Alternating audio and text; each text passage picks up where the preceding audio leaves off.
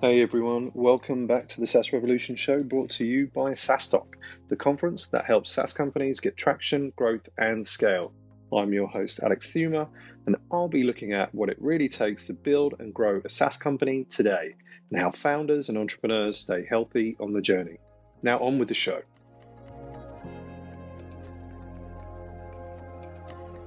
Welcome to the SaaS Revolution show. Uh, Stephen McIntyre, partner at Frontline Ventures. Welcome, Stephen. Hi, Alex. Are you calling in from, uh, is it sunny Dublin?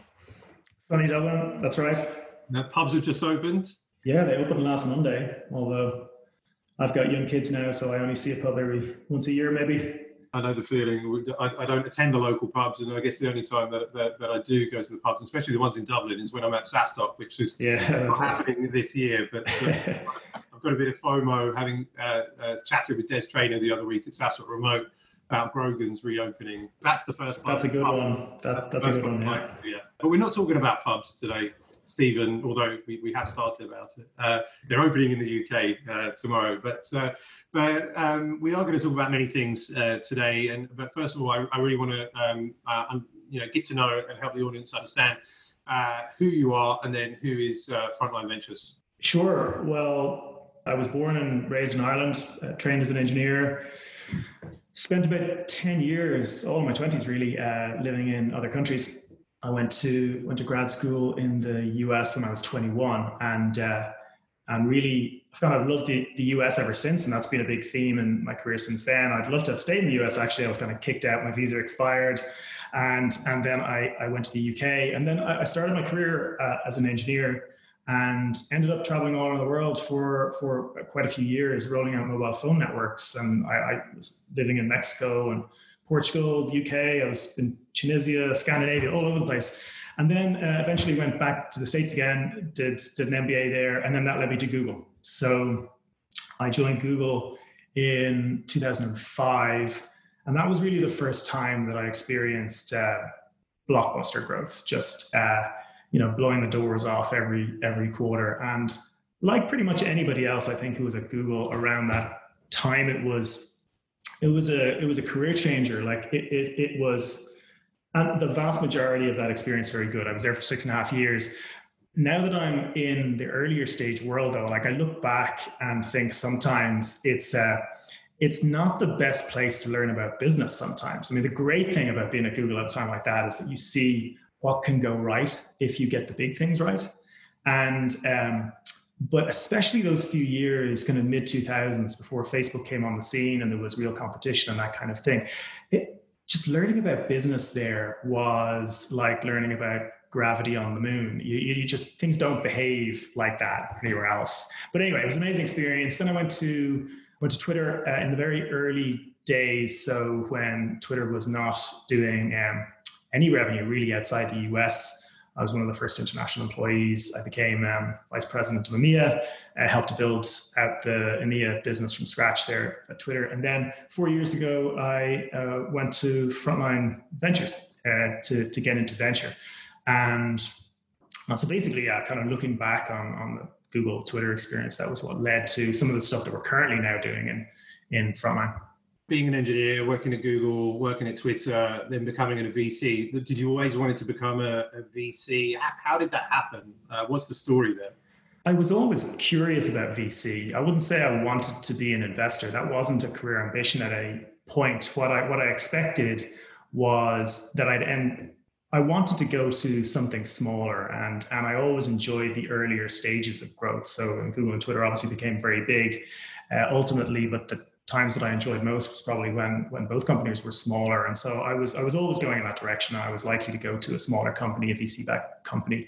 I suppose I presumed it would be on the operating side, but started doing a little bit of work. I knew the the, the founding partners of Frontline pretty well, and even when I was at Twitter, uh, you know, we we interacted a lot. Um, and so, uh, yeah, it, it, just became a, a natural step to to take. Frontline kind of does two things. We've got offices in London and Dublin. We, we do seed investing in Europe. Now we actually do uh, later stage investing in the US, which I can talk about. But uh, but when I joined first, it was seed investing in in Europe. Yeah, uh, well, I, I mean, why, why, don't we touch it? Because I, I, know Frontline well, and uh, you know, been involved at, at, SaaStock conferences sort of over the years, and uh, say, really uh, known frontline as this uh, very focused B2B sort of SaaS seed stage, you know, investor. Um, but now, as you say, you, you branched out and doing later stage investing in the US. Mm. Why, why not early stage investing in the US? Why later stage? You know, curious about that. It's linked in large part to uh, the experience that I talked about a few minutes ago there at, at, Google and Twitter. So what I saw from the inside there, although I, I joined Google in, in, the US and then moved back to Europe, I was I spent basically a decade at both those companies in Europe, and so I saw from the inside how uh, even the best US companies expand internationally, and so really two things were most noticeable. There was the the opportunity of of the uh, outside uh, the US. Like Google at one point was getting 40% of its revenue from, from Europe, Middle East, and Africa. It was, it was really enormous. And then kind of the second part was just the avoidable mistakes that even the best companies make um, when they go outside. So I had seen that firsthand. I knew, I knew it was true. And I knew that despite having the best investors in the world in the US, that those companies were still making those kind of mistakes. And, and so we had this conviction that um, no matter how good you are in the US, that just the nature of growing up as a successful company in the US means that you will have certain blind spots when you go international. And, and that we might be well placed, being based in London and Dublin, having operating experience in, house to, to help out. So that was really the idea behind it. What, what links the two sides of Frontline, the seed investing side and the growth investing side, is it's B2B software and transatlantic. Because actually, uh, even though the two sound quite different, early stage and growth stage, doing early stage in Europe, one of the things that you end up doing quite early is you end up helping companies, especially in B2B, expand to the US. Uh, and and that's exactly what we're doing with the growth stage companies. So in fact, there's quite a lot of similarity, even though, of course, the US ones tend to be, you know, four or five years ahead in maturity terms. What, what does a, a B2B SaaS startup need to, to have somebody like Frontline invest in them? What is your kind of thesis? What, what are you looking for? The seed seed side or or uh, growth oh, side. Yeah. I can talk about both. Yeah. Yeah. Why not both? Yeah. I mean, I suppose what's what's in common across the two is we're we're looking for really ambitious founders with global aspirations, and um, we're uh, we invest across across B two B. So we're we're generalists in that sense. And you know, usually we're looking for some sort of technical differentiation again. But I think in, in Europe, the the globe the global aspiration part is not something that every founder has. And funnily enough, despite the success of, of so many businesses in the US, that's also true in the US. That uh, you can you can build a very big business, of course, just focus on the US, and n- not every every uh, every founder really wants to go that next step to, I think, fulfill the true global potential of the company. Now, a crucial difference between the two funds is in seed in Europe, we lead. Uh, we lead at seed. We're usually the first institutional investors in. Uh, we'll be very hands-on, helping in the product market fit stage of companies' development. We go on the board usually. Um, in, the US, it's a very different structure. We're, we're obviously a small player. We participate in rounds. We, we don't lead them. The, the rounds are usually led by top-tier US investors, and then we participate in a Series B, C, or D, and then we just get very hands-on involved in helping them expand into Europe. And so, um, one of the things we did was uh, we noticed that we were we were missing data uh, when it came to advising these US companies. Uh, uh, uh, the advice that we were giving was based on, on real experience, our own personal experience. Two of the partners in Frontline have experience helping US companies expand internationally, and then also all the interviews that we had done with you know, our former peers and friends and execs in the industry. But we were missing data. That data is kind of hard to come by. So anyway, we we went through a fairly laborious process over the last couple of months of of compiling um, a useful data set, and we analyzed how 175 companies have expanded from the US over the last decade. And, uh, and we published a report on that last week. So some, you know, there's some good stuff in there, which just makes it a little bit more quantitative in terms of the pattern that uh, these expansions tend to follow.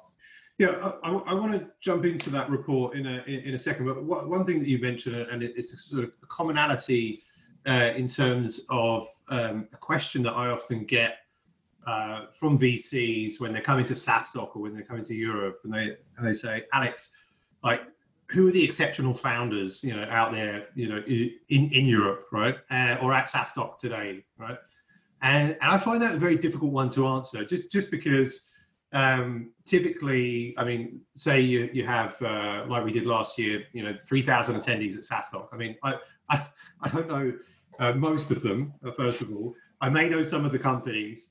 Um, if I ever speak to the founders, it's often very fleeting. You know, it can be yeah. ten minutes or so and very difficult for me to kind of make that ju- judgment are they exceptional or, or, not because i mean i like everybody but that's not a mark of uh, you, you, know who, who is exceptional so when, when i kind of get that asked, asked that question I, I, I almost find it difficult to, to, to answer how do you um, you, you, know uh, mark like or, or understand like if this founder is exceptional or not. Because i guess initially within the process you're viewing decks and maybe these are first time founders.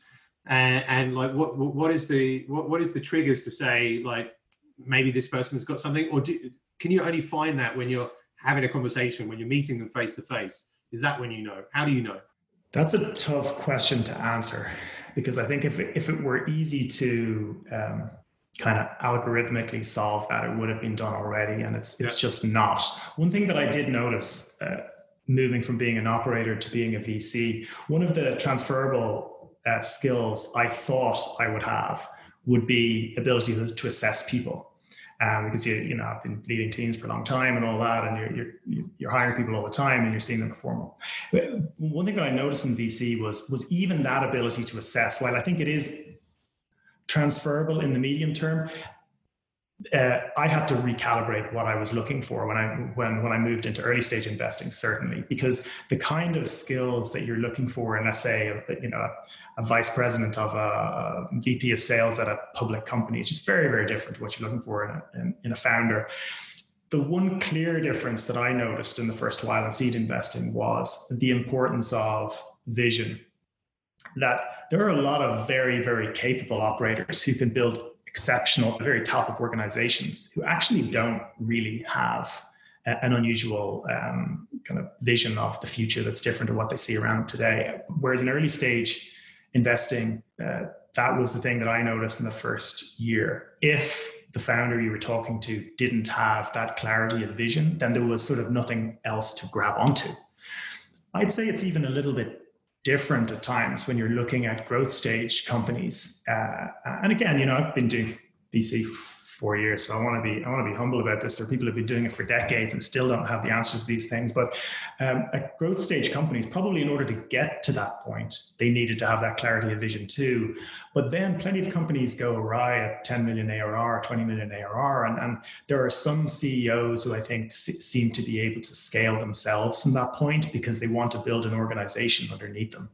Um, that isn't as depend on them as maybe the early stage organization was. so, so probably I, I need to recalibrate again when I'm assessing uh, growth stage founders. It's about company building at that point rather than product building. This report, the, the 2020 Global Ambition Report, mm. uh, you mentioned 170 companies surveyed, um, uh, all B2B SaaS? All, B2, all B2B software, not necessarily all SaaS, yeah. Okay. What were some of the kind of key uh, findings here uh, that, that's, uh, I, I, guess, going to be interesting uh, for the audience. And then we can uh, sort of link to where people can find the report.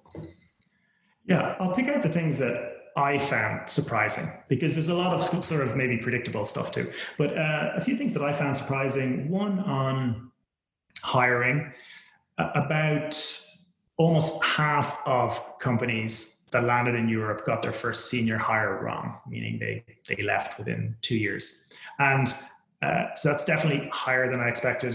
That's a that's a higher failure rate than you would usually have at C level in the US or even VP level at the US, and it's particularly problematic when you're expanding into Europe because you know, you're eight or five time zones away from headquarters. There may be no other senior employees around. You get that first person wrong, and that's a you may need to reboot the whole organization. So that was that was a pretty big one. Um, there are a number of reasons I think why that happens, but anyway, that's the fact. a, a, a, second thing that I thought was interesting was surprising to me, despite the fact that I've I've talked to you know really dozens of companies that have done this. About forty percent of expansions over the last 10 years have been led by product and engineering rather than by sales. And so I think that the normal narrative is that US companies come to Europe for customers and for revenue. And while while that is true, uh, there's a large minority uh, that are coming for engineering and product, and actually that's increasing over time. I think, I think what's going to happen after COVID will will um, maybe increase that further. But but it turns out there is quite a deep pool of product and engineering expertise now being built up in multiple cities around Europe. That that wasn't the case ten years ago. Third one, the locations. So the cities that these companies, they're all VC backed, uh, high growth companies. The cities that they end up landing in, maybe it wasn't surprising to me. I mean, London, Dublin, and Amsterdam are the three most common. They're, those three are becoming more popular uh, over time. And classic network effects to do with cities. Maybe that's not surprising. London has a good lead on its own. Like it's number one by a, by a, a good distance in B2B software. And um, I think maybe a little bit different in, in uh, when you look at, say, just employment created over time. Sometimes the really, really big companies end up choosing, uh, say, a Dublin as well or in Amsterdam as well. But anyway, as a first location, uh, London's number one. And then uh, another, I think, really interesting thing that we found was the impact of Brexit, because I had never seen any data, at least not in our sector, about uh, you know what happened after the referendum. Did it affect the way that companies expanded? And you know, it turned out. Um, it turned out it did. I mean, Dublin being um, you know, a relatively small city uh, compared to, to, to some of its European sort of competitors, what is it that Dublin has uh, to, to, attract you, you, know all these kind of tech giants and, and the scale ups and the venture backed uh, companies? Mm. I think apart from what, apart from Grogan's, yeah, uh, yeah, you'd you'd you'd fly 10 hours for Grogan's, all right. It, it, what Dublin has has changed over over the last decade. Uh, I would say the same is true for Amsterdam more than what London has. And what, what London has is biggest city in Europe, all the obvious stuff, proximity to customers and just depth of talent and all those kinds of things, as well as English speaking and all that. Uh, uh, you know, places like Dublin and Amsterdam, just being smaller cities, had to fight harder to get into uh, even the second tier. Uh, I think both countries used 10, 15, 20, 30 years ago, used corporate tax as a way to, uh, to, to give themselves an advantage against, against bigger countries. In the last 10 years, uh, I would say that tax advantage has become uh, it, it's become smaller and it's become less relevant. So I probably talk to 50 US CEOs a year who are thinking about international expansion. Tax never comes up, li- literally never comes up. So it, it that can't be a differentiator anymore. What has happened over the last 10 years is just the, the depth of talent pools has become uh, more attractive. So just simply the fact that Google located in, in Dublin and then Facebook and then LinkedIn and all that kind of stuff, just just generates sort of pool of talent. Some some of those brought up in the city, some of which was transferred in. Same in Amsterdam. Amsterdam, uh, I think it happened a little bit later, but like Uber uh, locating there, Netflix locating there, that gave a reference cell to the next company coming over. They all attracted talent into the cities. Uh, that then recirculate into the next kind of company. So that's what got them. That's what got them in there. Um, and it's it's those talent networks, I think, which uh, make it harder for other cities that otherwise are very attractive, like a you know Paris or a Stockholm or Berlin. It, it makes it harder for them to get into that first tier, at least for U.S. companies coming in. The report, where can people uh, find it, download it, or, or how do they access it? you can go onto our website frontline.vc and the, you'll see the, the two sides of frontline frontline seed and frontline x and if you just go into frontline x you'll you'll see um, uh, you'll see a link to the the report. So the the the, um, the, the Brexit thing that I mentioned was was pretty interesting too. So I suppose what I expected was that there'd be a bit of a drop off of expansions, probably to the UK, and then maybe it would it would it would come back up again, and maybe the it wouldn't be the other countries in Europe wouldn't be affected that much. But what we actually saw was quite different to that. So at least in B two B software we saw a pretty big drop off in expansions after the referendum, so mid 2016. And it was like a 60% drop off in, in, in, new landings. Uh, it didn't just affect the UK, it affect, affected all of Europe. so uh, every place in Europe was was uh, was impacted, and it pretty much stayed. Uh, I mean, it, it, it really didn't bounce back. And but then the second part of the story was we looked at what US companies that were already in Europe did. So were they affected? Because that would say more about what the conditions on the ground were really like. And they weren't affected at all. I mean, there was a there was a very minor sort of drop in new hiring in the UK immediately after the referendum. Just people were kind of trying to figure out what was going on. But then um, all US companies in Europe just continue to hire like crazy. Uh, and so what that says to me is one, the, like the conditions on the ground really didn't change, but the perception in the US was that they had changed. That CEOs in the US were most likely from a distance reading headlines and, and got a bit spooked. And um, you know the, the problem with that is that uh, the opportunity is still enormous, right? Uh, like 30% of of, uh, of these companies' global revenue should be coming from Europe. And, and if you postpone that expansion uh, by, you know, by a year or two, you're foregoing quite a lot of re- revenue and, and you're opening the door to copycat competitors in, in Europe. So, um, yeah, that was a pretty interesting, uh, interesting finding. What, what, are you seeing uh, because of COVID, the sort of impact, let's say, uh, sort of in SaaS and again, maybe in, in the early stage? how are SaaS startups being impacted? Um, obviously, we're seeing some winners coming uh, or benefiting mm. From COVID, right? The Zooms and the Shopify's and uh, and so on, right? Uh, yeah, benefiting. Not that they they, they ever wanted uh, COVID to happen, but certainly there seems to be, um, you, you, know, uh, SaaS seems to be in general performing quite well despite this, you know, uh, very difficult and uncertain sort of market. But at that early stage, you know, is, is that still true? What are you seeing there?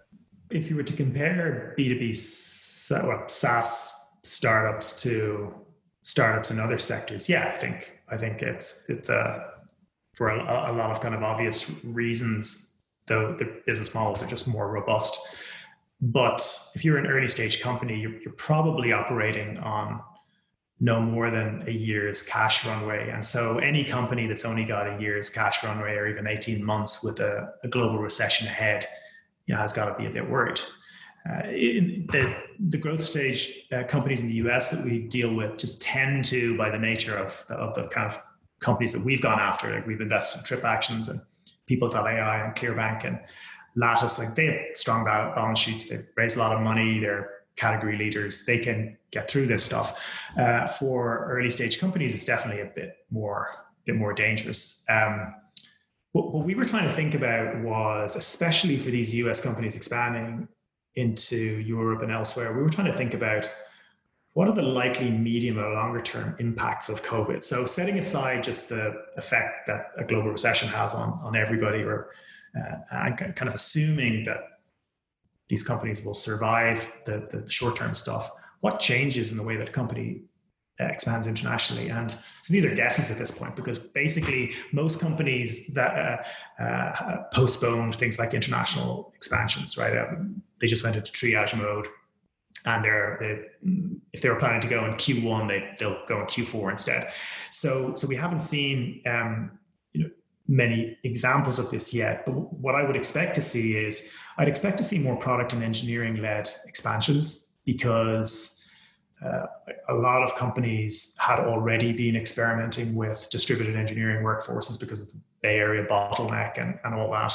Um, Stripe has a uh, is multi-hub model uh, where Seattle and Bay Area, Dublin and Singapore, and then I think they have this fifth hub and they uh, for for the last few years, which is remote. Uh, and so many companies have been experimenting this with this for a while, and and a lot of companies are going to get more comfortable with that over the next six months or or longer. So I would expect to see more product and engineering led expansions to Europe, uh, and then on the, on the sales led expansions, it kind of depends on what buyers do. So if the reason why, one of the big reasons for locating in London, for example, or a Paris is you want to be close to, or Hamburg is that you want to be close to large customers, especially if you're selling enterprise deals. If large customers become more comfortable buying remotely by video, then uh, that will probably have an impact on the way that companies expand into Europe, where they locate, um, you know the relative importance of hub offices versus local field offices. So so yeah, I think that probably will. I think you'll end up with a bit of a, a mixing of the old enterprise field sales model and inside sales too. You know, inside sales teams tend to be very very numbers focused, um, but a bit transactional. They tend to hire kind of junior people straight out of college, that kind of stuff. Field sales is like the opposite in almost all those dimensions. And I think you, you'll end up getting a mix of the two. Uh, and and there may be this development of a, a, new kind of enterprise remote sales practice that ends up being done from hub offices like a like a London or or Dublin or in Amsterdam, and maybe local field offices around Europe will will sort of suffer. That's a bit of a guess, but it yeah. could go that way.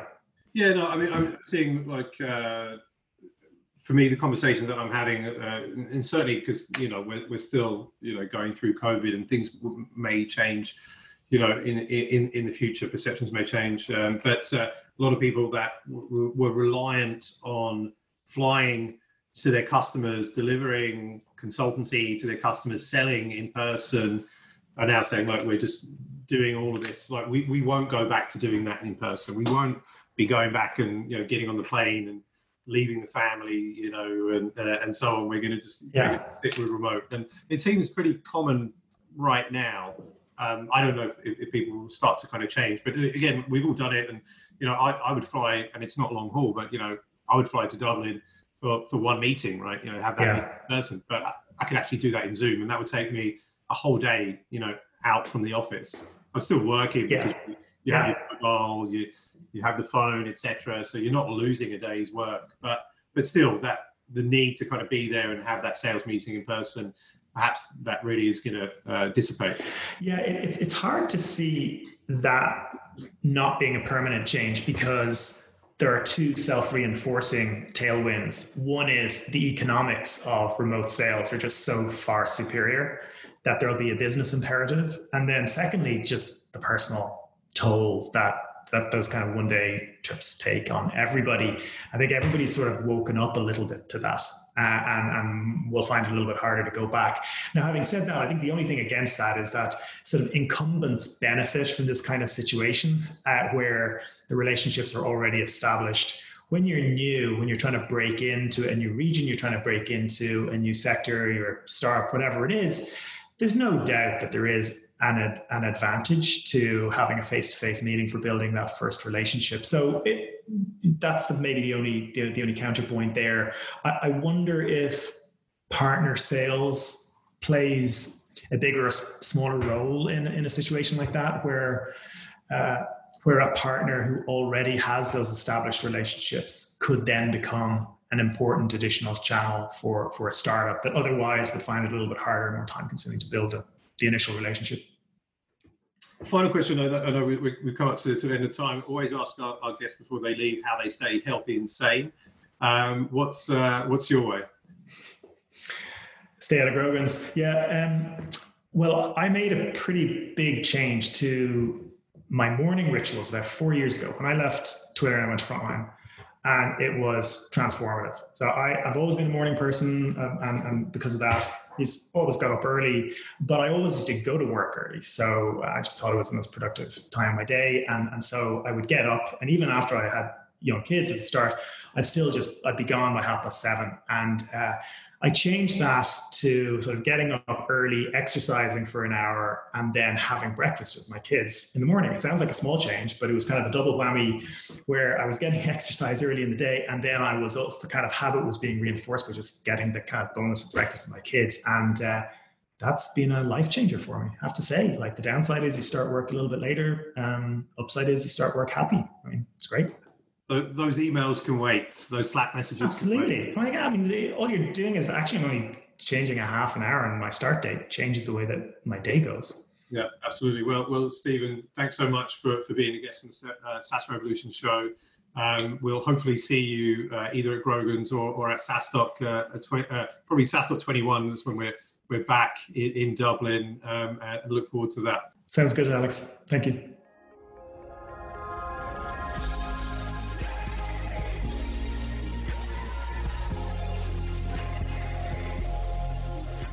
Thanks for tuning in to this week's episode of the SaaS Revolution Show. I hope you enjoyed it.